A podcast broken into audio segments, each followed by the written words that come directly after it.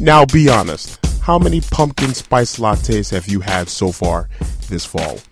Adeshina Koiki on the A Lot of Sports Talk podcast. This is episode number 14. And once again, we thank you so very much for joining us. It's October. It means football and it also means the fall classic. And the fall classic is set the world series in 2014 will pit the kansas city royals. Yes the kansas city royals in the world series for the first time in 29 years. They will take on the san francisco giants looking to win their third world series in five years. It should be an amazing matchup. And you talk about the royals and making it to the world series invoking memories series of the 1985 team that won the World Series in seven games against the St. Louis Cardinals in the I 70 series. And on the A Lot of Sports Talk podcast on episode number 14, we talk with one of the key members of the 1985 Kansas City Royals championship winning team,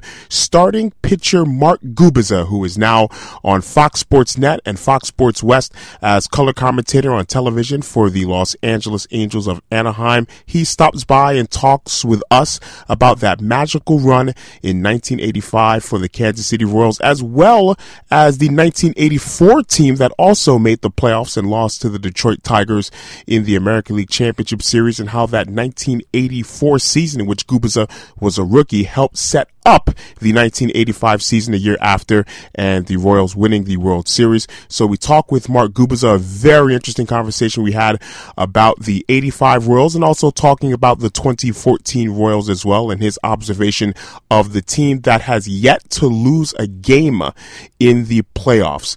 8 and 0, the Kansas City Royals in the playoffs. And also in this podcast, I mentioned that fall means football. We talk college football and we talk with one of our really good friends, Lisa Horn of pigskingrind.com, national college football writer. And she shares and explains that there really is no standout number one team in her mind so far halfway through this college football season. So we talk about the halfway point of the college football season, what to expect in the second half of the college football season, and a very interesting take that she has on the situations involving Todd Gurley and Jameis Winston right now in the autographs scandals going on with both Georgia and Florida State and with their two star players and how both the University of Georgia and Florida State University are handling these situations. So a very in-depth conversation about college football with Lisa Horn. That is our second interview. Our first interview coming up in a few seconds with Mark Gubicza of Fox Sports West and a member of the 1985 Kansas City Royals championship team. So sit back, relax, take a sip of that pumpkin spice latte and enjoy episode number 14 on the A Lot of Sports Talk podcast. Mark Gubicza first, then Lisa Horn talking college football. We will see you uh, at the end of the show. In Kansas City, they are partying like it's 1985, and the main reason being the Kansas City Royals off to the playoffs for the first time in 29 years and off to the World Series for the first time in 29 years. That after sweeping the Baltimore Orioles in the League Championship Series in the American League four games to nothing. That coming after uh, sweeping the Los Angeles Angels of Anaheim in the Division Series and the run in the playoffs starting with the come from behind wild card round win against the Oakland Athletics and some comparisons are being made of this 2014 Kansas City Royals team to the team that won the Fall Classic in 1985, and one of those comparisons being pitching from the very beginning, good starting pitching to the very end with a great bullpen. And joining us right now, and pleased to be joined on the A Lot of Sports Talk podcast, Mark Gubicza of FSN West Fox Sports Net in California, the color commentator for the Los Angeles Angels of Anaheim, and a member of the 1985 Kansas City Royals championship team as a starting pitcher. First of all, Mark, thank you so very much for joining us. Uh, how are you doing today? Oh, I'm doing great. This is uh, the fun time of the year. I'll tell you what, the playoffs, even though some of the sh- series have been shorter than than some people might like, every one of these games were so dramatic and so many close one-run games, comebacks, games won at the end, walk-off wins. It's been a lot of fun. Well, my first question to you after how are you're doing is how do you balance the emotions that you had with the team that you work for, the Los Angeles Angels, losing in the uh, divisional playoff round after such a great season, with the team that you grew up with as a player, at least, the Kansas City Royals, beating the Angels and going to the World Series? How do you balance uh, those two emotions that you must be going through right now? Well, I'll tell you what, it was it was tough. There was so many different times I was asked that question: Who you're rooting for? Where's your uh, your World Series ring? Are you wearing it now? All these other things. Uh, you know, all I kept saying, and I and I felt this way all the way through that. You know, coming into that series, you know, after Kansas City beat Oakland, and and the Angels played the A's so often, and they finally found a way to be able to beat the Oakland A's towards the end of the season. They they were banged up. They weren't swinging the bats as well. You know, Cespedes was moved over for Jon Lester, so the lineup wasn't as deep. But when the when the Royals came back and won that game after being down by four late against Oakland and Jon Lester, that uh, I knew it was going to be a tough series. I anticipated being a five game series, and I thought because the Angels had the best record in baseball, having home field advantage, that would be the huge difference between you know the Royals and, and the Angels. But you know you got to play the game, and twice you have an opportunity in, in, in extra innings to win at home. Kansas City just certainly believes in itself, and they make so many great defensive plays, pitch well, like you said, that uh, they were able to win that series. So it was tough for me. You know, knowing the majority of my life, I was wearing that Kansas City Royal blue uniform, and it was good to see them play so well. But also, you know, I've been working for the Angels for such a long period of time that uh, it was difficult because I have so many friends on this current team as compared to not really knowing a whole lot of guys on the current team over at Kansas City. Was kind of it was a tough one for me. You mentioned not only the Royals winning that wild card round against Oakland, but in the manner that they did win it, the comeback off of uh, Jon Lester in the eighth inning and winning it in extra innings. Did you think that the way that the Royals won that game against Oakland changed a little bit of that series against the Angels in terms of emotions? If the Royals had won that game against Oakland comfortably, do you think somehow the Royals Angels series might have taken a different tenor? Yeah, I, I think the way they won it because they won with so many. What they have seven stolen bases in that game against Oakland, and then you can sense right away that that was the conversation, the question asked to Mike Scioscia right away. How are you going to slow down that Kansas City Royal running game? Now, whether it's stealing bases or you know being aggressive going first to third or bunting and doing all these little things to create opportunities to score runs that Kansas City does so well and it goes against the grain when you when you think about teams like Oakland, you know, or even teams like Tampa, or or even teams before like Boston. They didn't run a whole lot. They relied mainly on being able to not be willing to give up and out, whether it's a bunt or or potentially getting somebody thrown out trying to steal a base. The Kansas City went back to the old school ways of baseball, and and it kind of. uh it put the Angels on the, the defensive, I think, because they all of a sudden they have pitchers trying to be quicker to the plate. You have guys you know, throwing probably more fastballs than they would normally throw. I mean, because you don't want to throw a lot of change-ups and curveballs and sliders in, in counts where you just feel that your opponent's going to try to steal a base, and that's what Kansas City thrives on is, is working the counts and being in the position where they can steal some bases and get themselves into scoring position in scoring position and somehow scratch a run across. Once again, Mark Gubicza joining us, Fox Sports Net, Fox Sports West, uh, color commentator for the Los Angeles Angels of Anaheim.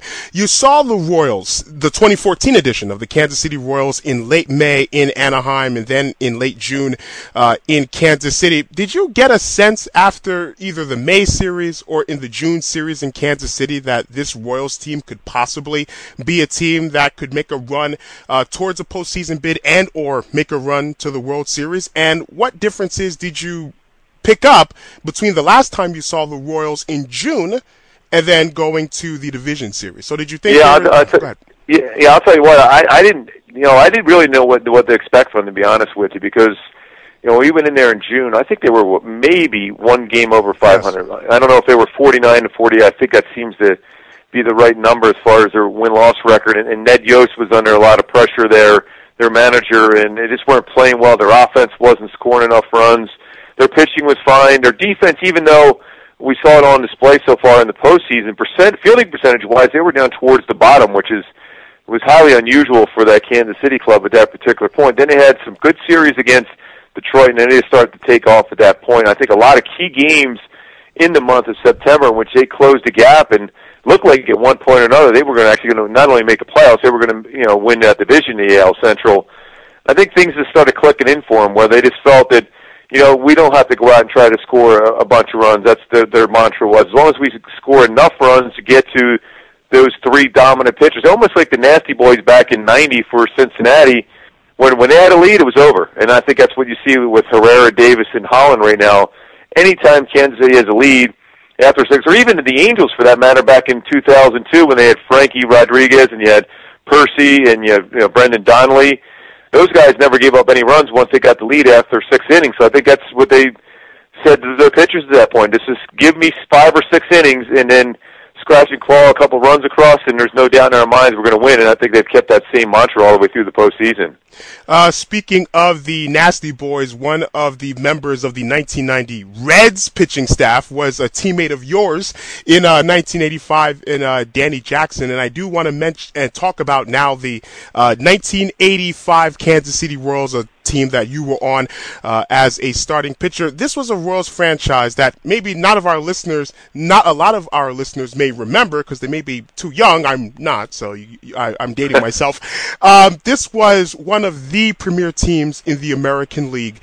Uh, late 70s had those battles with the uh, New York Yankees. 1980 making the World Series, and you come up in 1984, and there's a really young pitching staff. Yourself and Bret Saberhagen, Danny Jackson's a very very uh, young pitcher, was a very young pitcher at the time. How were your nerves, and was there that much pressure on you guys delivering, given the fact that a lot of the everyday players were part of teams uh, that went to the World Series, that went to the American League Championship Series? It was uh, veteran everyday players, but a very young pitching staff. So, were there any nerves, any pressure in 80, 84, 85?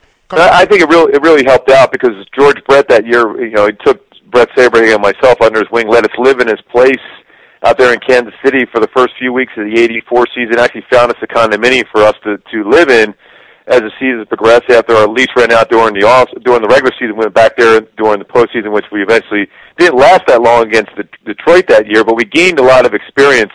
You know, we were able to be around people like Paul Splittorff initially, and then Dennis Leonard, who was rehabbing his knee, and, and then having Dan Quisenberry around, and even Larry Gura for that matter. So we had some veterans around us. But when you think about it, that team that, that won the World Series in '85, Saberhagen was 21, I was 22, Danny Jackson was 23, Bud Black and Charlie Leibrandt were, you know, the so-called veterans. They were, you know, 26, 27 range, but not a lot of major league experience. But we all learned from each other. We competed against each other, similar to what you saw with Atlanta, with all those real good pitchers, with Smoltz and Maddux and Glavine and Avery and, and, and Millwood and all those guys over the years, when you have young guys that hang together, play golf together, compete every day, no matter what it would be, a game of cards or on the golf course, whatever it was, we were always competing in a good way when we took them on, and I think that helped all of us get better because we're all knew we were going to make mistakes. We're all young, but we were all going to figure out things. We had Quisenberry to be able to close it out for us, which really helped us out. But being around George and, and of course Hal McRae and and Frank White, who was invaluable just to be around because they made you feel comfortable. Because in that era, when you were a young player, veterans really didn't didn't talk to you a whole lot. You know, you were told to carry their luggage around, do this, do that for them. But these guys made you feel like you were one of them right away, and I think that was really important. I think that's part of the royal family at that point, from the mid '70s all the way up to when we made it up there in '84. Was it was always a family atmosphere. We had a great group of uh, people running the club. Ewing Kauffman was our owner you know, we had Joe Burke, who was our uh, president, and then John Schuerholz was our general manager. So they they preached that family atmosphere, and, and I, I went from the major league level all the way down to rookie ball in the minor leagues, and I think that helped out with the transition to the major leagues. Uh, you talked about the 1984 season. A lot of that was in 1984 when you went to the playoffs and ran into uh, one of the greatest teams in the past maybe 50 years, the uh, 84 Tigers, uh, in the American League Championship Series, and they eventually won the World Series. The next season in 1985, and everyone remembers Game Six of the World Series, the uh, Don Denkinger uh, call, and that game in Game Six against St. Louis in the World Series. But I do want to talk to you a little bit more about the American League Championship Series because that's a series that not a lot of people remember. This Kansas City Royals team in 2014 hasn't lost a game yet in the postseason.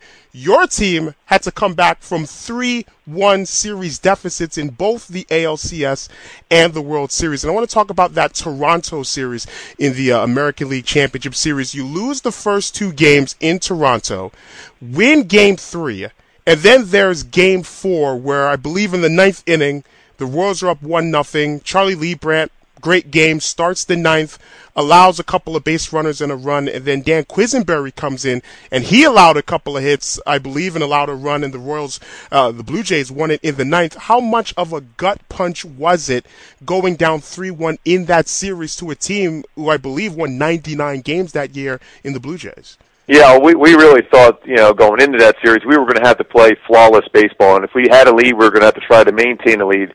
Talent wise, as much as we'd like to believe we were as talented as this Toronto, there's on paper there was no doubt they were arguably the most talented team in, in all of baseball that season. They had so much ability, so much athletic ability in their outfield. They had power. They can run. They had Dave Stieb as far as their their ace of their staff. So they had so much going for them. And then falling behind three games to one, the first year that they actually went to a, a, that seven game format because the year before was a five game series. That's when we got swept by Detroit in three games. So it was without that, we wouldn't be talking about winning the World Series. Uh, you know, but, but, but just being able to come back and knowing, and, and Danny Jackson even and, and Charlie Leibrandt were unbelievable. Uh, not only in, in the playoffs that year against Toronto, but in, in the World Series. But you know, Charlie's a guy that pitched so well every single game, but so many odd things went against him late, where he would have been four or five and zero oh as far as a record. Instead, he was uh, he barely got his only win of the of the postseason that year, coming in relief in Game Seven up in Toronto. But we felt we had a chance. George Brett really went nuts in Game Five, as I recall. I think he had a couple home runs. It might have been off of Doyle Alexander and a double, and he just. At that point, we all of a sudden, even though we had to go back to Toronto to win those last two to advance to the World Series, we felt pretty good. And I'll never forget because Dick Howser, after we won Game Five, pulls me in the office. He goes, "Hey, by the way, kid, you're uh, you're starting Game Six. I, I, I had no idea I was doing that, and right away George heard that. Brett, he goes, "Hey, worst case scenario is we're out on the golf course the next day.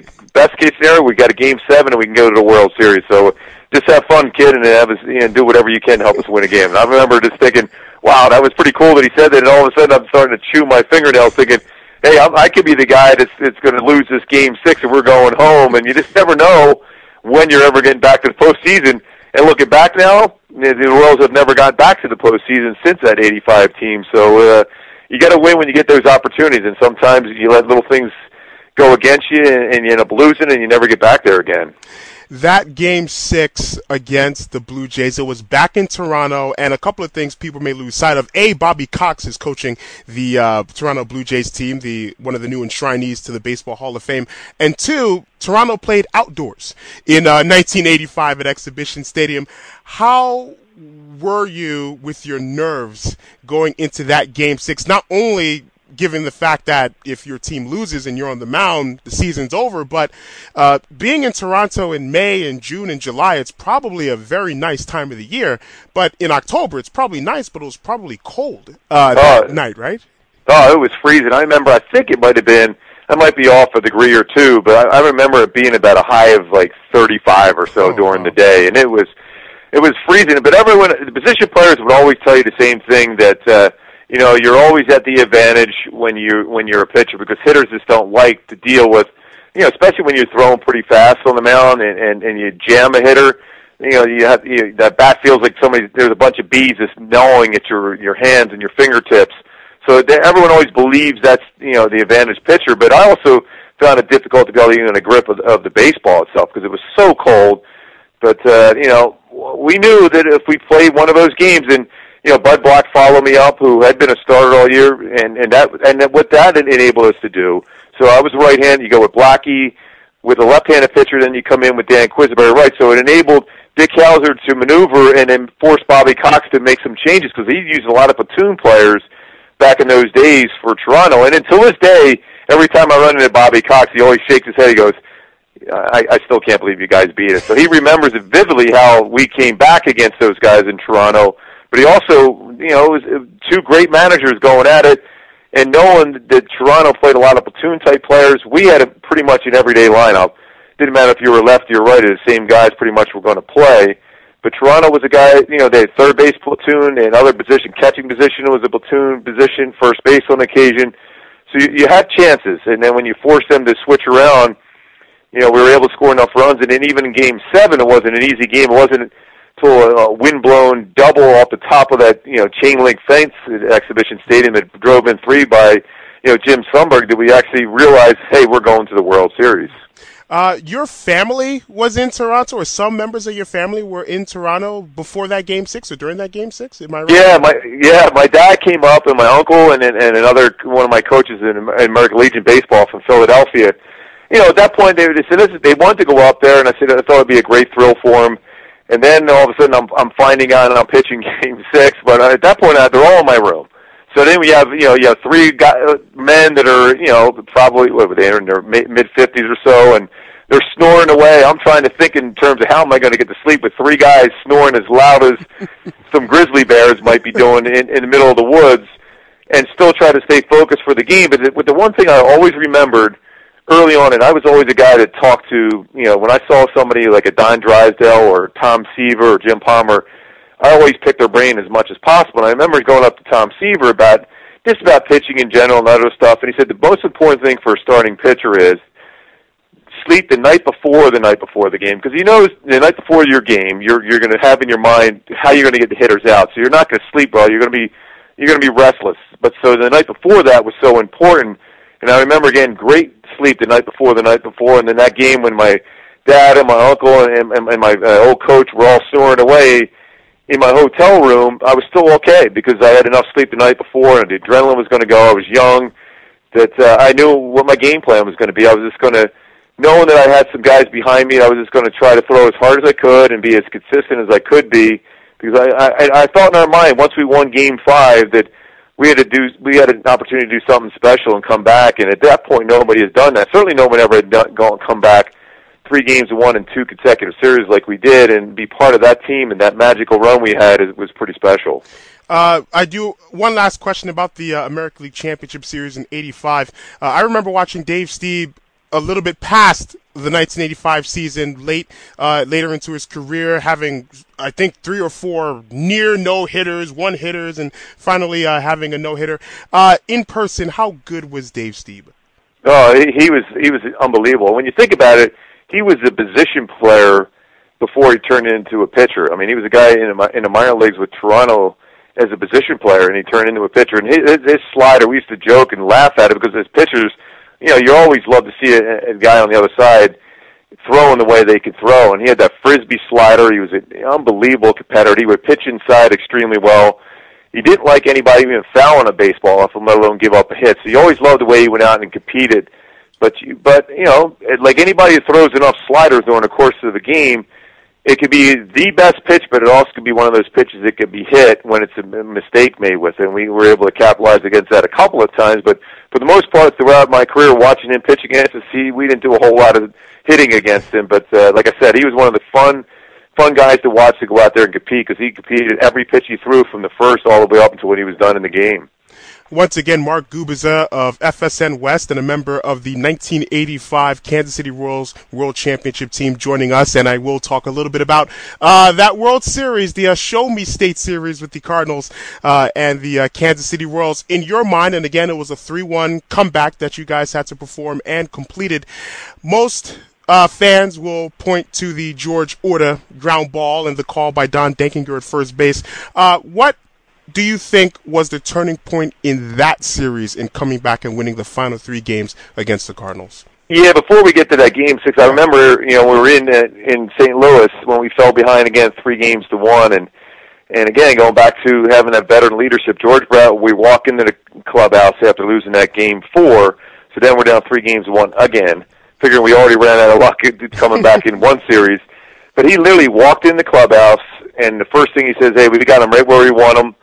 I guarantee we win this series. And I remember looking at him, I was like, geez, I know it was Anheuser-Busch at that point, and there was a, a lot of Budweiser around the stadium. I was thinking, man, is he already hitting, hitting up the Budweiser at that point? But he literally just walked off the field, and, and then we looked at each other as, as all these young players and veterans around him. It, uh, that's all he said. He sat in his locker, took off his shoes, and started getting ready to, to know that we were going back to you know Kansas City at that point, and I'm like, and you know, if we win that game five, that uh, the next day that he, he was like he was serious, and then all of a sudden we're like, you know what? He believes it, so why shouldn't we believe it? And then at that point we were able to, you know, work our way back in the series in the, that game six. And I mean, there was there were so many things that played into that game. I know Don Denkinger still gets a lot of grief from a, a number of people, including Whitey Herzog, who used to wear that royal uniform as a manager for a number of years, successful years. But uh, there was a pop-up right by our dugout where Jack Clark was unable to make the play. Foul ball, yeah, you're right. And then I even tell, mean, Vince Coleman eventually became a Kansas City Royal down the road. He was still still angry about that. You know, he was the one that got hurt by the you know the tarp that ran over his foot or whatever that was before he got to the World Series. But I said, remember one thing though, when we won that game, there was still only one out, so you can't assume even if George Ortis called out that somebody else wasn't going to get hit down get a hit down the road either because that's the the type of team we had. We were just magical. We just didn't feel we were going to lose the game, even though we might not have been the most talented team we knew we weren't going to make many mistakes on the mound. We knew we certainly weren't going to make any mistakes in the field. That you know, and we had enough guys in our lineup that were just guys that just battled each at bat that you would always have a chance. So we we felt all along that whether people say we won it because of a blown call or not, we still had one more out in the bank, regardless of what the the outcome was going to be of course, Game Six was such a nail biter. Game Seven was eleven to nothing, and it was pretty much done uh, after the third inning. Uh, a lot of championship games and championship deciding games are down to the wire. There's no really time to breathe until the game is over.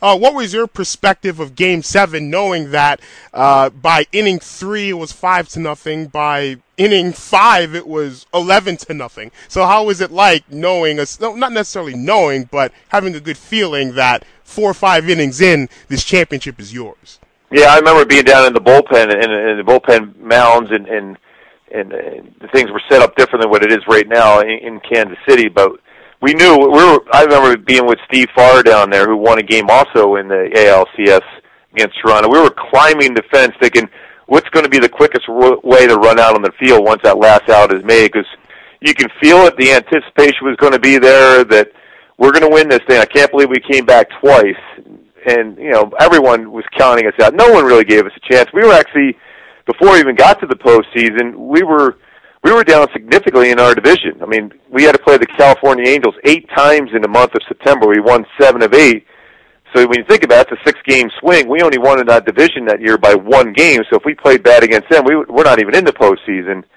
But the anticipation and, and the excitement that we, we were feeling in the crowd that night, you just couldn't wait to run out in the field. And I remember running out there, and to this day, I still have no idea where my hat is. Somebody ran out on the field and took my hat right off my head. I still, to this, to this day, I have no idea where my hat is from that World Series team it's going somewhere. They probably threw it away for all I, for all I know, but it, it's somewhere. I hope it's not in the trash or somewhere in some you know uh, you know landfill by now. But hopefully somebody is, has enjoyed it because it's somewhere out there in Kansas City, somewhere somehow. Hopefully somebody's enjoying it at least. Have you checked eBay? or Amazon. I probably should do it right now, especially after 29 years. All this stuff is finding its way back to uh, Kansas City. I saw that one story about somebody had some banner or something they stole from and then they brought it back. And they were from Wisconsin or something crazy. So somewhere out there, my hat is is around for the World Series team. I don't know where it is, but uh, I've explored and tried to figure out where it was, and I still have no idea. Mark Gubicza is joining us, and hopefully the uh, search for Mark Gubicza's Game Seven hat uh, yields a positive result. Uh, we really do mean that. Uh, as uh, born in Philadelphia, you're in the East Coast. You end up in Kansas City. You're there for, I believe, 13 years. Uh, describe your time in Kansas City and describe Kansas City, the city. It must have been just an amazing city uh, to be a part in and to be an athlete in Kansas City, Missouri. Oh, phenomenal. The crazy thing behind it all was I was at the game in game six in Philadelphia when the Royals played the Phillies. I was at, a, at the Veteran Stadium right behind the dugout when that ball popped out of Bob Boone's glove into Pete Rose's glove because Ruben Amaro Sr was the first base coach, and Ruben Amaro Jr. and and David Amaro were both classmates of mine at the high school I went in Philadelphia. So they got myself and my dad two tickets for that game. So I mean that was magical. Then the, the crazy thing behind, then the very next year, that June, you know, all I'm hoping for is to be drafted by the Phillies, and lo and behold, I'm drafted by the team I was rooting so hard against that year before in the World Series, the Kansas City Royals. But as soon as I realized and put that hat on, that that team won every single year, the Royals, and and going to a city that that expects teams to win and an organization that model themselves really a lot after what you saw from the Los Angeles Dodgers, from even the way the uniforms looked to the way they built their team in their farm system. And they were they were frugal with their money, but they also you know Ewing Kauffman was always wanting to keep whoever wore that royal uniform and wanted to stay there. You were going to stay there, and as long as you wanted to play your career there in Kansas City, he was going to find a way to do that. And you know the fans were great. Uh, we used to draw you know no nowhere did we ever draw less than thirty thousand a game. We were about two point four million people almost every single season there for a long period of time. Uh, just a great place to play. The people were unbelievable, and I even told a story just the other day when I was watching that wild card game against Oakland. Uh, you know, I was watching it with my wife and my kids, and I'm looking. I said, I know these this person, I know this person, I know this person, and they asked me right back, well, what's their name? I'm like, I don't know their name, but I think I know them because they feel like they're the same people that were at our games back in the day. They were such a friendly group of people that you felt they were family. And you know, I think that's the best way to describe the fans there in Kansas City. You just feel like they're part of your family because they really want you to do well. You want to do well for them, and that, that that's part of it too.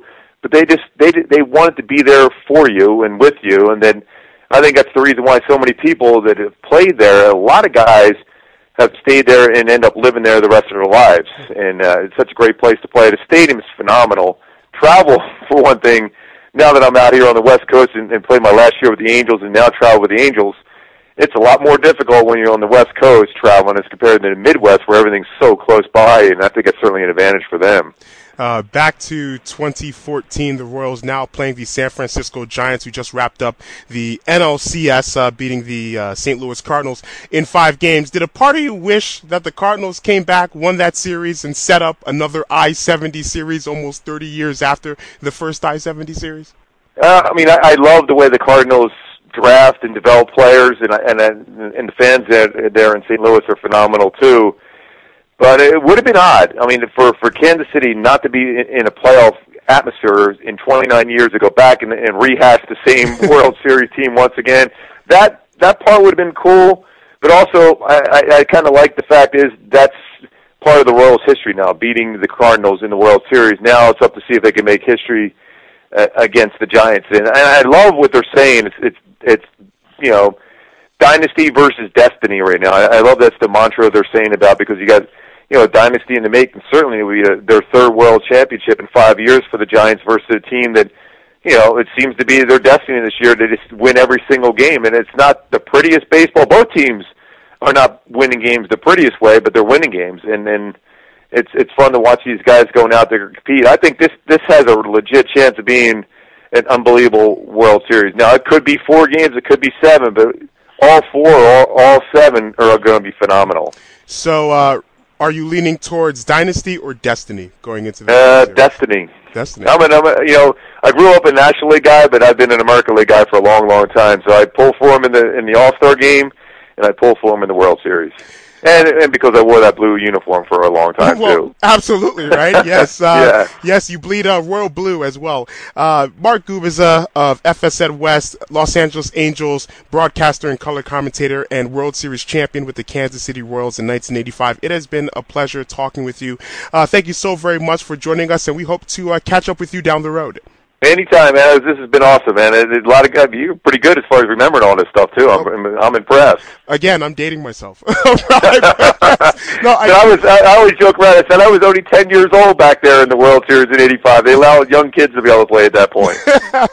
Mark, it has been such a pleasure. We definitely will catch up with you down the road. Uh, thank you so much for your time once again.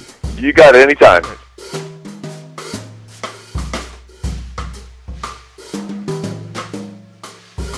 We are getting ready to begin the second half of the 2014 college football season. Most of the college football teams have played half of their games, and what a half season it has already been. A lot of great performances, upsets, and more upsets, and we can only imagine what the second half is going to be in store. A lot of these players are really grinding on the pigskin, and joining us right now is the person who grinds on pigskin more than anybody else because she works for pigskingrind.com national college football writer Lisa Horn joining us. We can't talk college football extensively without talking to you, so we thank you so very much for joining us. And you had you spent uh you spent some time with some uh, LDS elders. Is that true? Right before this interview. Yeah, the word's out in South Orange County that if you want to watch a football game and you you know you've been walking all day ringing doorbells and you can come over to our house. I mean, and, and we're not even LDS, but the word is out. The door's open. I'll give you some lemonade and cookies, and you can watch uh, football. And it, yeah, it's it's pretty funny. Every week, it seems like there's a new guy coming through here. Uh, go to the Horns house if you are LDS or not LDS, and you get lemonade and cookies, and Right. you'll be able to talk college football with a college football writer. So, South Orange County, if you're listening, all right, the Horns is the place uh, to be for nice people. Okay, I'm not inviting every single person. You have to be nice to go to the Horns household. Um, our top 25 on a lot of sports sportstalk.com uh, this week, our opening monologue is progress reports, mid-season grades, and we handed out mid-season grades to each of the 10 conferences in uh, Division 1 in the FBS outside of the independents. And we were pretty tough on the grading. Um, during this half of the season, is there any team or any league that Professor Horn would give high marks or A's to after the first half of the season? Ah, Are you a, know, are you a harsh real- grader? You I, I am a harsh grader. I'm not impressed with anyone right now. And uh, maybe that's because there's a lot more parity in the league, or and you know I hate to use that general term parity.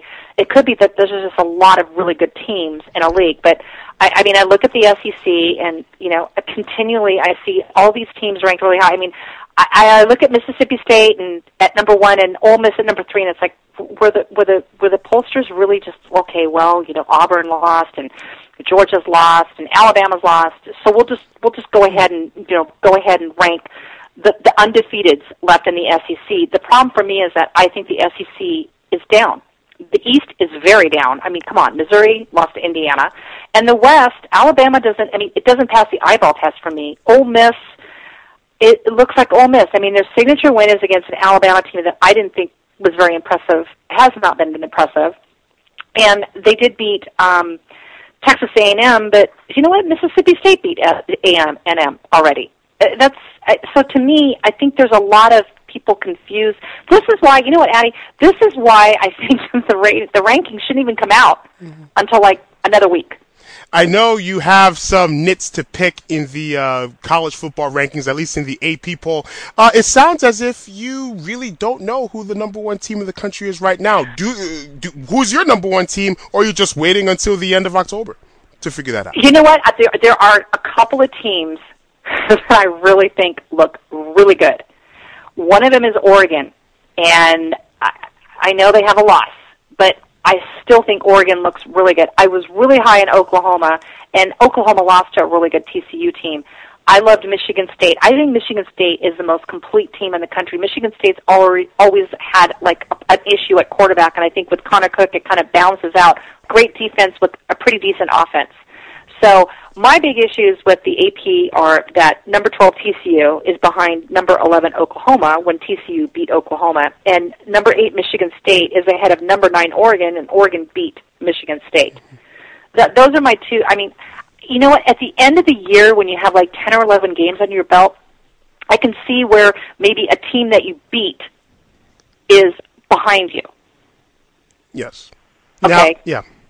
But but but this early in the season when only when you're like looking at four and two teams four and one teams five and one teams you know if you're looking at teams with identical records then you have to put the team that beat the other team ahead of the other team that you beat at this point of the season. Now, not to pat myself on the back or pat the website on the back, but I will have to say that our latest uh, top 25 poll, which you used to be a member of, uh, we're holding it down. TCU is number 11 in our poll, and Oklahoma is number 12 in our poll. Oklahoma's right behind the team that they lost to TCU, and in our poll, Oregon is number six and the highest ranked team that has a loss, and Michigan State is number eight. Auburn is sandwiched in between at number seven, and Alabama is number nine. So, uh, if you look at the A Lot of Sports Talk poll, then we're doing right, at least in terms of Lisa Horn's view of college football. you are you're getting mad props from me right now because Thank- that shows that you guys are actually paying attention to what's going on. Sometimes I try to pay attention. Sometimes I'm in bars on a Saturday night when people invite me out uh, to go to events and I can't see some of the college football. But uh, we do have things pretty much um, uh, in check in terms of knowing what's going on uh, in college football and the way we rank teams. Once again, uh, Lisa Horn of PigskinGrind.com, national college football writer, joining us. So you're not really caught up in this Mississippi Mississippi State hide. How impressed are you with Mississippi or Mississippi State, or are you not impressed yet with the Rebels uh, and the Bulldogs? I'm more impressed with Mississippi State because they beat LSU, Texas A&M, and Auburn because I think Auburn's a quality team. Okay, I, I I've always thought that I thought that Auburn would be a better team this year than Alabama last year. Okay, so so I think that it has really good quality wins and it's got a decent schedule. But I mean, I look at something like UT Martin, their homecoming game in November. Yep. And Vanderbilt. So basically, November, two of the four games that it is playing are kind of like, eh. And you know, when you look at other teams that are playing the meat of their schedule, it's to me that's this is the one thing I don't like about the SEC is that fourth non-conference game. And I think when the college football playoff committee looks at it, they're not going to be too happy. I mean, you look at someone like Barry Alvarez, who's on the college football playoff committee, and he says he's looking at the intent of the non-conference schedule. November, you should be playing all non-conference teams, or at least if you do play a non-conference scheduled team that is like from the Power Five, like USC plays Notre Dame a lot of times in November. Okay, that's legit. But when you're playing an FCS school in November, when everyone else is fighting it out to to win their conference, to me, that's not very impressive. I think Mississippi State is a better team, and I love Doc, Dak Prescott, the quarterback. Okay, he's on my Heisman list right now, but I, I'm not impressed with Ole Miss. I'm, I'm not, and I don't understand the hype behind it. And uh, you know, granted, they're they're undefeated, but really, when Boise State and Alabama and you know is is your signature wins, and Alabama doesn't look very up this year. To me, it's not enough of a resume.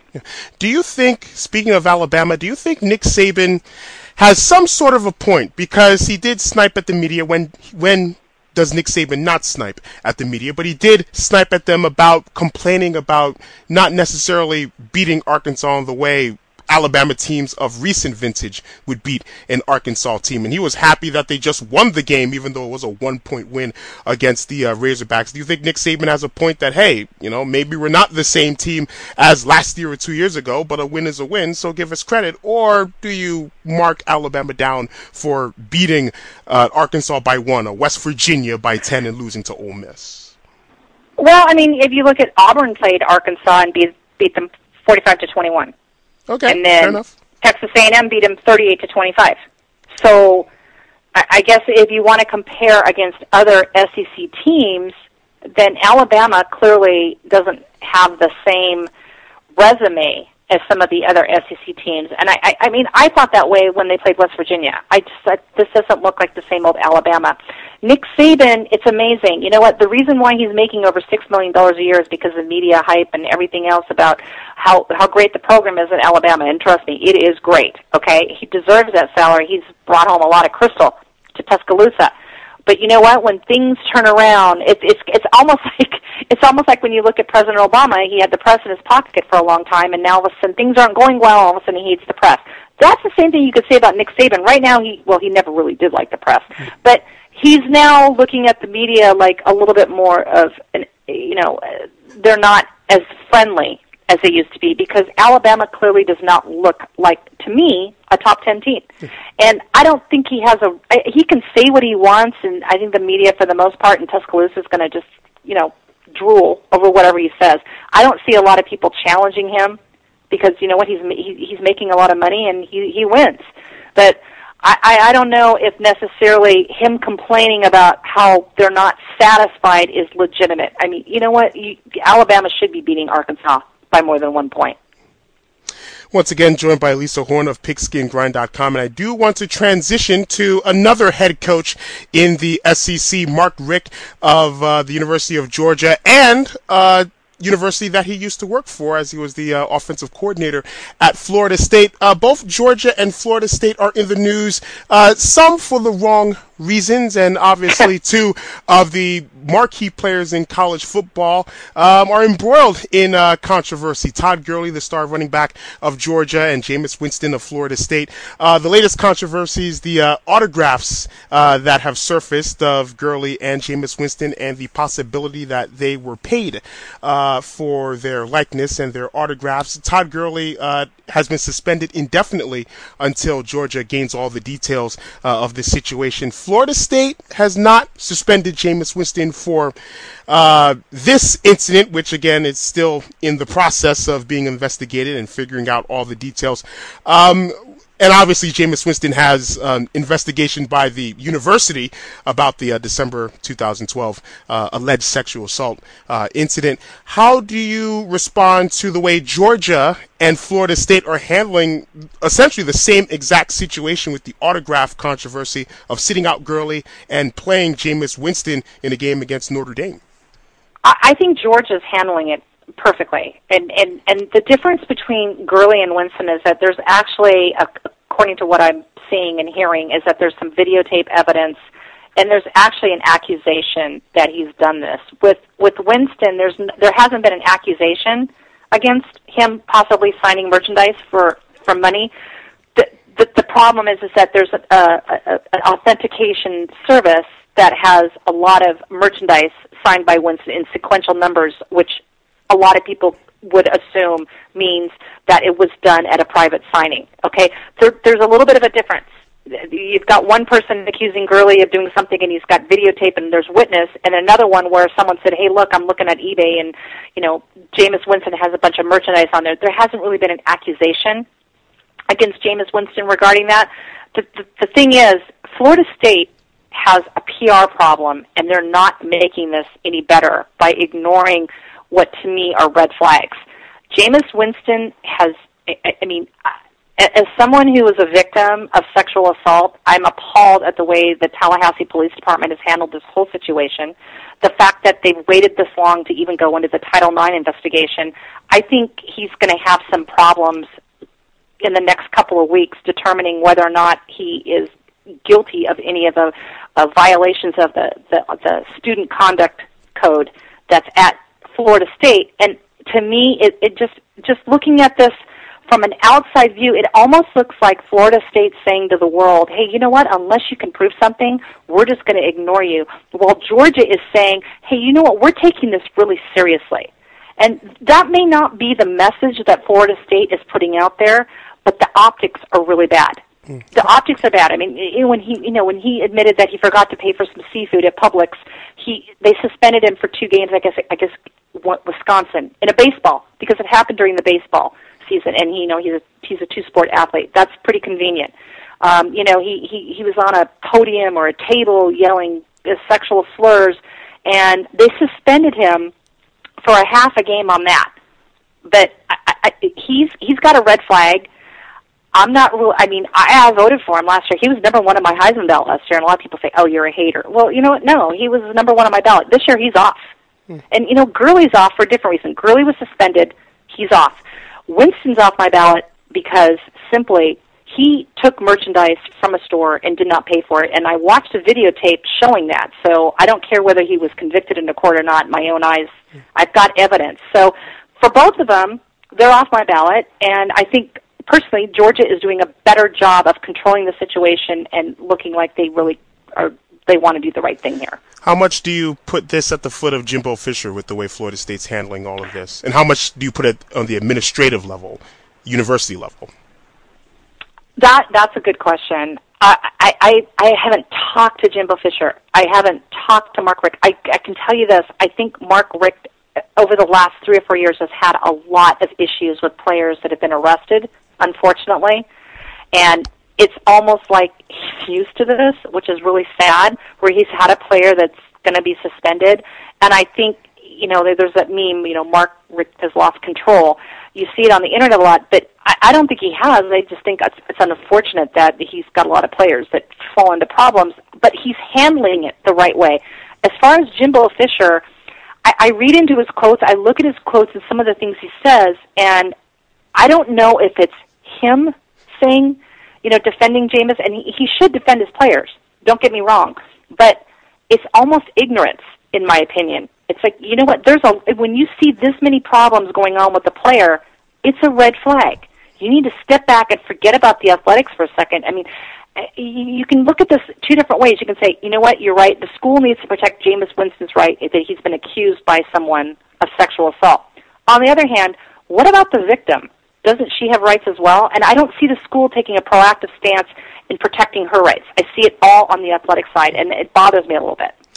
Uh, you mentioned that Jameis Winston is off your Heisman ballot uh, because of the litany of incidents involving uh, Winston over the past couple of years. Is there any way that he, Jameis Winston, somehow plays his plays himself back on your ballot, or is he off and will stay off? No, he he's off because he didn't pay for merchandise at a public okay. supermarket, and okay. there's videotape of it.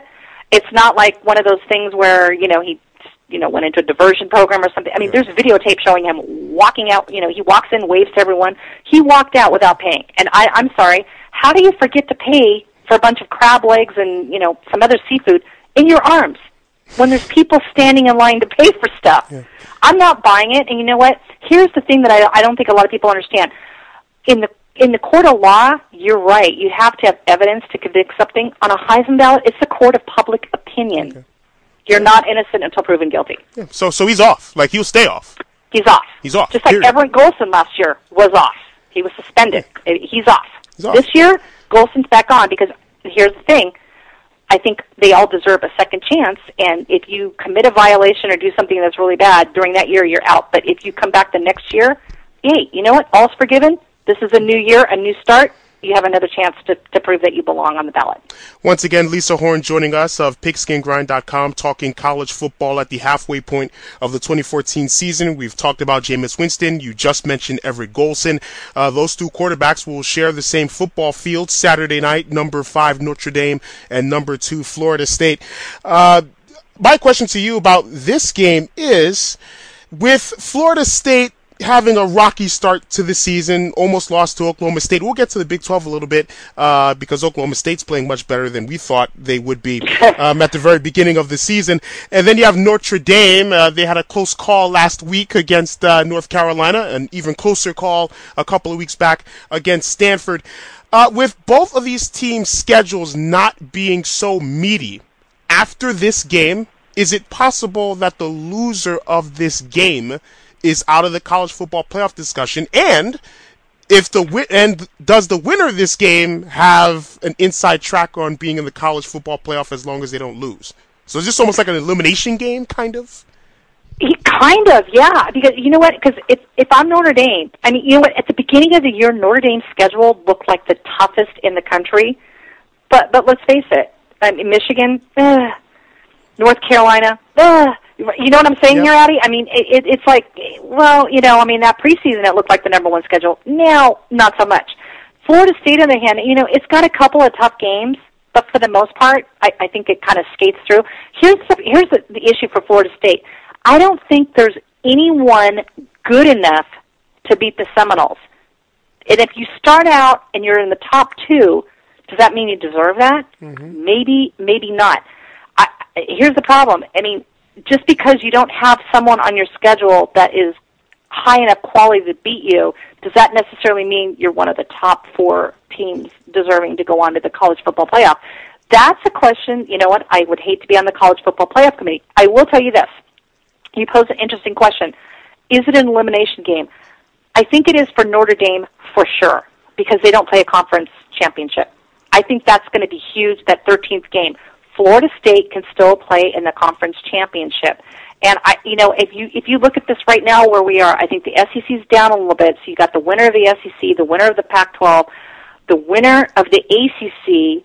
Now, who's going to be that fourth team? Is it is it going to be the winner of the Big Ten? I don't know. If it's anyone other than Michigan State, I don't think that that they move on. Is it going to be the winner of the Big Twelve? Again, I don't know. Oklahoma State already they don't have a conference championship game. Whoops, forget that, right? Oh, yep. Then you have Notre Dame. They don't have a conference championship game. Either either Notre Dame is in or they're out. But I'm just thinking. I think ACC teams have the advantage with that one extra conference championship game. Are you and I think that's going to be a difference. Well, if in the event the two remaining undefeated teams in conference play in the ACC meet in the ACC championship game, it would be a Florida State Virginia ACC title game because Virginia is the only other school in conference play in the ACC undefeated. Aren't you worried a little bit that the coastal division of the ACC isn't necessarily going to give Florida State uh, too many chances to boost that rating, even though it is an extra game? Oh, why are you doing this to me? uh, I, I apologize. Uh, I'm just saying, Virginia's the only team in the other division where Florida State isn't in the Atlantic, the Coastal Division. They're undefeated in four and two. There was a Virginia team that I think didn't win a conference game last year. Georgia Tech was undefeated. Then Duke beat them last week. Pittsburgh's two and one.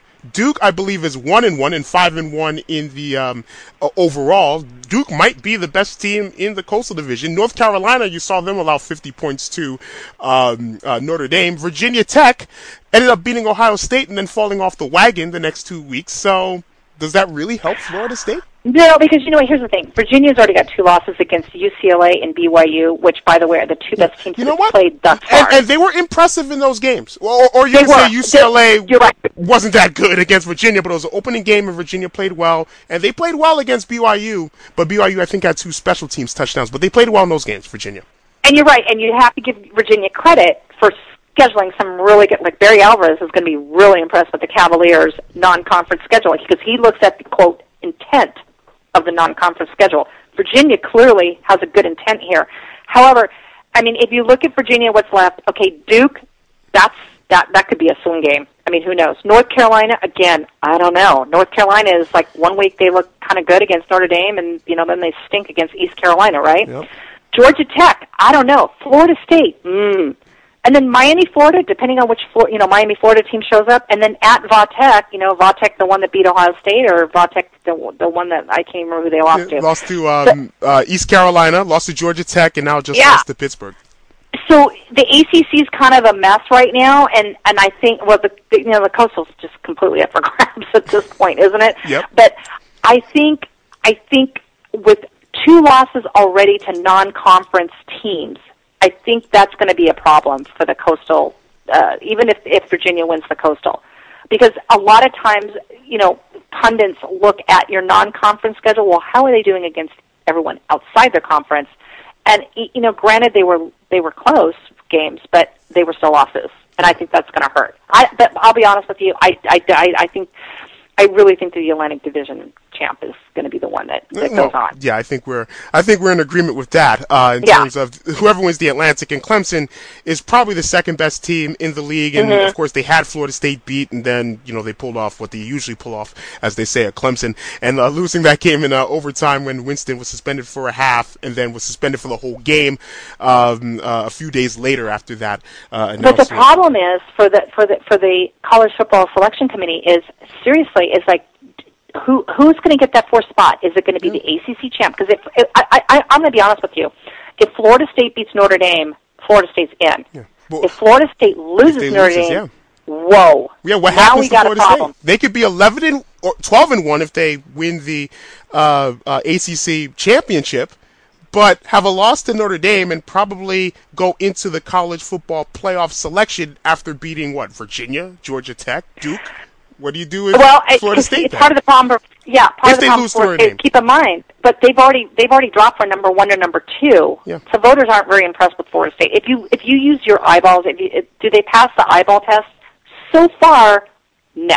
Mm-hmm. I don't think Florida State looks like the same team it was last year. Okay. Uh, speaking of teams that uh, don't look like the same team that they were last year, going to your bailiwick and your neck of the woods, the Pac-12, uh, UCLA uh, started with a top 10 ranking with national championship aspirations, and uh, they have uh, fallen off the wagon a little bit. And it's all started at the very beginning against Virginia, a win, but not an impressive win, not an impressive win against Memphis as well, but they've lost uh, a couple of games, uh, lost to Utah, lost to Oregon, which when you look back at it, losing to Utah and losing to Oregon doesn't look that bad now.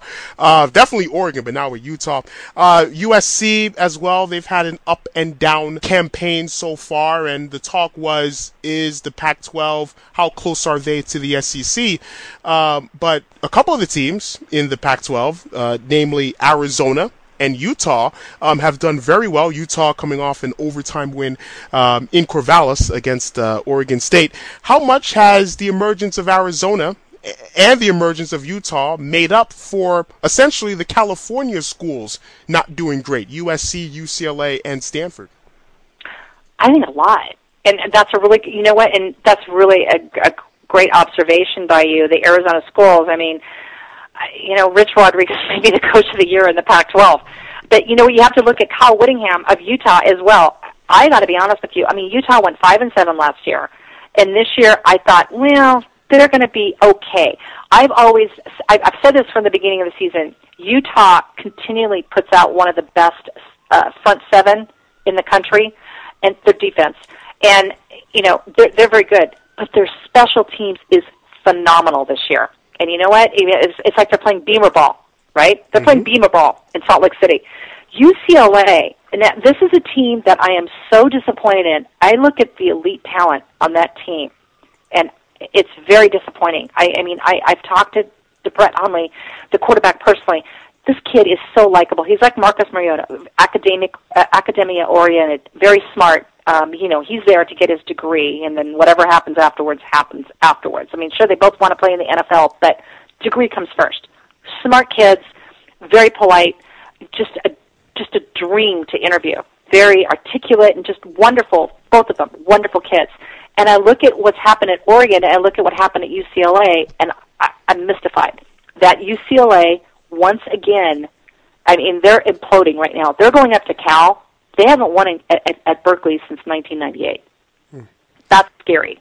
Hmm. If I'm a UCLA fan right now, I'm nervous because they could legitimately lose three years in a row, uh, three uh, three games in a row, and they're out. Now you're looking at I don't know, maybe Vegas Bowl, maybe yeah. and, and but you're but you're right. Utah now, remember, a couple of years ago, Utah almost won the South, but then I think I can't remember what happened. They lost to Colorado. I can't remember who they lost to. This is a while ago. This was their first year in the Pac-12. Yeah. They were making a lot of noise, and then in the, the very last game, they tanked it. It was an unusual situation. Good for Kyle Whittingham because you know Utah is one of the few teams that has gone from a non-BCS conference into what we now call the Power Five, and actually had decent success.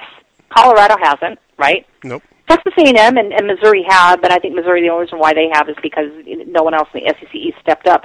But they've experienced real, uh, some decent success, and and and you know what? You got to give it to the coach. Yeah. And another school that was in a non Power Five. Well, at, at the time, Power Six, because the Big East was still considered that uh, a few years ago. Uh, another team that has done very well after being in a non-power conference, TCU. They could easily be six and zero oh and be a top five team. They're still a top 12 team, but they were in the Mountain West, had an undefeated season, defeated Wisconsin in the Rose Bowl. Um, they, they, also defeated Boise State, I believe, in the Fiesta Bowl one year when they were undefeated as well, or had one loss. So TCU and Utah, two teams that have had undefeated seasons, won big time bowl games in non power conferences, now are in power conferences, and after taking their lumps the first couple of seasons, uh, they're really uh, paying off some dividends. So that's definitely something uh, that's very encouraging. Those schools coming from yeah. non-power you, conferences doing well. And you look at TCU and you wonder how much better this team would have been had they not lost the defensive end, defense, Devonte Fields. Yep because he was actually I mean he was defensive player of the year last year. He is so outstanding and you know I mean he's got some issues and you know he's no longer on the team but Gary Patterson that's the amazing thing about the TCU head head coach. He he he just continually brings in these kids. And you know what? And you know, come on, he's in Fort Worth, Texas. He should be getting a lot of good players. But still, when you're in Texas, TCU could be one of the the best team in Texas. The, the, they yeah, uh, that's impressive. They could be, and they could have proved it. You know, if they uh, yeah. held on against Baylor. I'm still of the theory that Uh, TCU may still be the best team in Texas, even with that loss against Baylor. Now, I won't rank Agreed. TCU over Baylor, but um, I would still take TCU's defense over Baylor's I, I agree with you completely. Uh, B- TCU's offense, at least going into last week, was by yardage compared to last season and this season, the most improved offense in the country uh, in terms of most yards uh, gained from last season compared to this season per game. So T- TCU can get right back on the bump, right back on the horse if they defeat Oklahoma State on Saturday at home. Because TCU could have easily faced Oklahoma, faced Baylor, faced Oklahoma State in back to back to back weeks and won them all. And, and as I said, I would have had them won for and that's a tough slate, and that'll impress any poster. Yeah. that I would yeah, and the only thing with the Big 12 is they really don't have any marquee outside of the fact that they don't have a Big 12 title game anymore, which I don't think is terrible, okay? But if if Kansas State had beaten an Auburn or if, if that happened, and or if Oklahoma State had beaten a Florida State, they don't have a top 25 win out of conference. The only two top 25 wins for Big 12 teams are in conference: TCU over Oklahoma and Baylor over TCU. So, will the Big 12 be hurt without a conference game? There could be two or three teams that finish 11 and one. Um, I would I would be hard pressed to think that none of those teams could make the playoff, even without. I know, and you know what? And, and Addie, I'm with you because you know what? I, I well, I'm a huge fan of Bill Snyder. I love Kansas State. In fact, I thought Kansas State should have beat Auburn. I watched it. I'm I sure agree. you watched it too. I agree. They- that that that was you know that was wow. Uh, that, There was what? yeah. There was what? Three missed field goals, an Yeah. interception in the end zone. Oh. okay. I thought Kansas State looked like the better team, and you know, unfortunately, you know, for Kansas State, it was a loss. But Auburn skated out of there with a win, and you know, I'd be patting my butt and buying some lotto tickets after that one. Oh, yeah. But you know, Kansas State is a really good team, and I at the beginning of the season, I, I think you remember this. I said Kansas State's a sleeper. This You're is a really good team, and Kansas State can really make a lot of noise with its schedule because remember, it it plays Oklahoma, at Oklahoma on the 18th, right? Yep, yep, it's coming So up. tomorrow. And then it's got Texas homecoming, and then Oklahoma State at TCU, and then the last game of the year is Baylor. Those are some really good teams. I don't care if they're ranked or not. Those are excellent teams, and you know what? I, I Kansas State can make a lot of noise. Kansas State has to, if they can win all of those games, then they they put the Big Twelve in a really good position, in my opinion, to to, to go ahead and take the, the fourth spot in in in the uh, college football playoff. Yeah, because I, I think that I'm very impressed with the quality of the teams in the Big 12. It's just that 13th game really hurts. Yeah, I think Lack of it. I think a lot of people mention the uh, cannibalistic nature to the SEC West. How a lot of those teams could beat each other up. The same deal with the Pac-12 South and just in both Pac-12 divisions, where Oregon and Stanford uh, could beat each other up, and then UCLA and USC and Arizona State could beat each other up. You have Baylor, Oklahoma, TCU, and Oklahoma State. Four teams that are ranked in the top 25 that could beat each other up and knock each other out as well without a title Here's game. the- Right, but here's here's here's the, why the public tends to get a little boiled over this whole matter is because when the SEC eats its young, the team that wins vaults up to like the number one spot. Meanwhile, in the rest of the leagues, like the Pac-12 and the Big 12, Yeah. When a team beats an undefeated, that team drops like you know eight, nine, ten spots. if you're an SEC team, you lose like four. I mean, look at Alabama; they're number seven. Really? Hmm. I, I mean, I- I- you know, I, I mean, I, th- th- there's there is some bias, and no, I'm not a whining Pac-12 fan or a West Coast fan. I, I, I'm speaking for a lot of people that are very upset over the perception of the SEC on its reputation from previous years. Yes, the SEC had a great great run for seven years. However, the SEC went 0 and 2 in their BCS bowls last year. The SEC is down, and yet the pollsters are continuing to give the conference teams that are undefeated um, an edge in the polling. And, and I, and I don't, I don't, I don't know. I, I- I'm just not real wild about that. I mean, Baylor is six and zero. Baylor's pretty impressive. Yeah. Granted, the defense sometimes looks a little asleep, but Baylor's impressive. Yes. And you know what? Florida State doesn't look really impressive, but it is six and zero. But look at Mississippi State and Ole Miss are both six and zero. Mississippi State has a decent schedule, a resume. Ole Miss does not have a resume. It does not. And I know SEC fans are going to cry, whatever, but no, Ole Miss doesn't the image in my head now is when a conference eats its young. That is an awesome description, all right? Of, of but I mean, it of does. But you know what? The Pac-12 does too, and you know what? So does the. You know all the. con- You know what? Go look at the Sun Belt. Well, I call the Sun Belt the Sun Belt. Yeah. Oh my gosh, those teams eat its young every week. you know, it's Louisiana Monroe, Louisiana Lafayette. I mean, who? You know, Old Dominion. Old Dominion. You've got all not Old Dominion, but Yeah. you've got all these teams that are just. You know, it's like you don't know who's going to win, and the SEC can no longer claim that it's the toughest conference in the country when you've got other teams that are doing the same thing it's doing, but yet the other conference teams are not suffering the same punishment as the SEC. And as the SEC fans, well, we beat you know you know three top ten teams. Yeah, but that's because the pollsters put them in the top 10 mm-hmm. Mhm, that's true. and, and that doesn't necessarily mean it's a top ten team. Yes, uh, LSU. I think we are all in agreement. Is Hello. a top ten team, even though they started uh, in the top ten. You're absolutely right. Speaking of the Sun Belt Conference, I do want to give a quick shout out uh, to Georgia Southern. I believe they're in the Sun Belt Conference. They're five and two, four and zero in the league. Their only two losses to NC State and Georgia Tech by a combined five points. That's why the Sun Belt got a high them. grade. They got a high, and they run the triple option.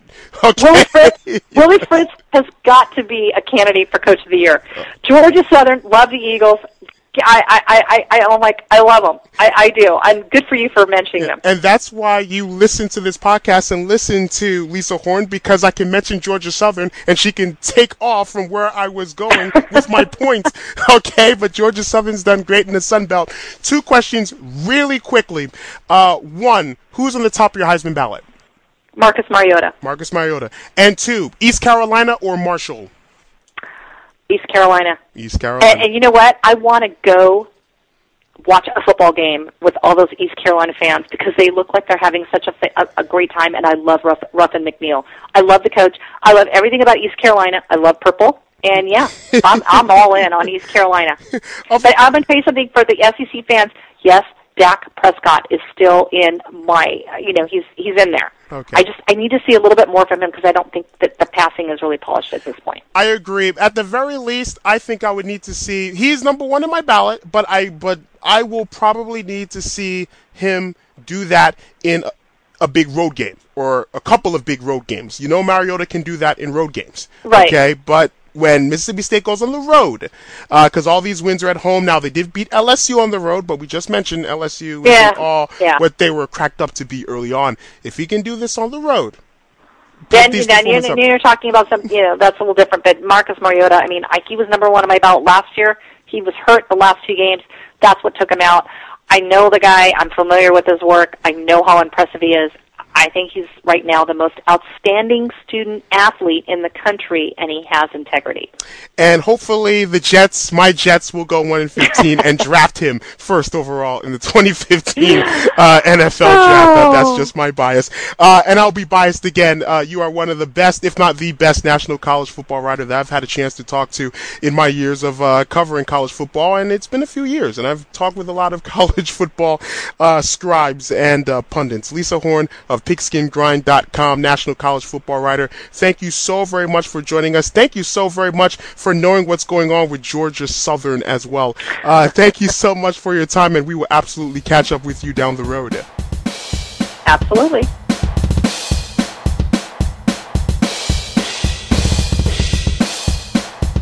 Quite honestly, who doesn't know about Georgia Southern University Eagles football?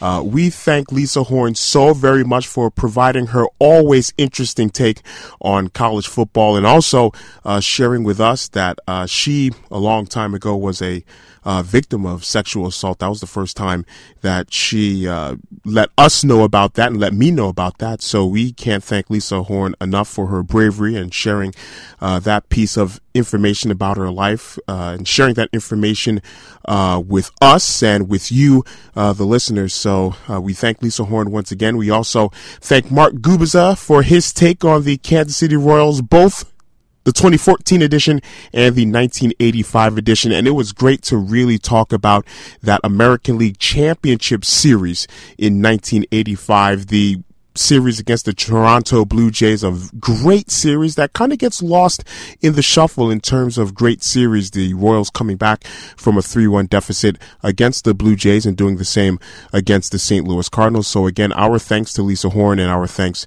uh, to Mark Gubicza. So episode number 14 getting ready to wrap up. Episode number 15 is next week, but stay tuned to a lot of sports talk and go to our website, a lot of sportstalk.com where we will have our latest installment of the Down and Distance podcast talking about the NFL and previewing week seven. Myself and Holly Culbertson are the co-hosts of the show and that will be available Saturday night and going into your Sunday morning. So you can take a listen to that before the Sunday football games in the National Football League. And once again, you can contribute to a lot of sports talk. Please email us if there's a story idea that you think that we should explore. You can email us at feedback at a lot of sportstalk.com. You can email me personally at Adeshina at a lot of sportstalk.com. That's Adeshina, A D E S I N A at a lot of sportstalk.com. So episode 15 coming next week. There's NHL action. The NBA is getting ready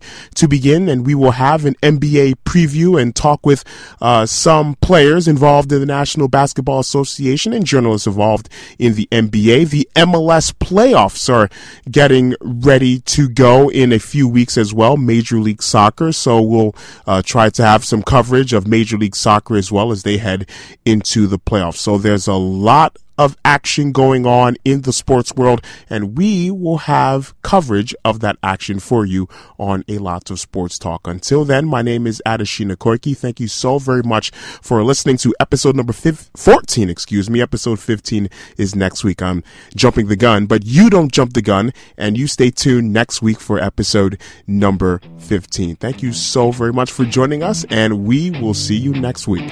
Take care. Bye bye.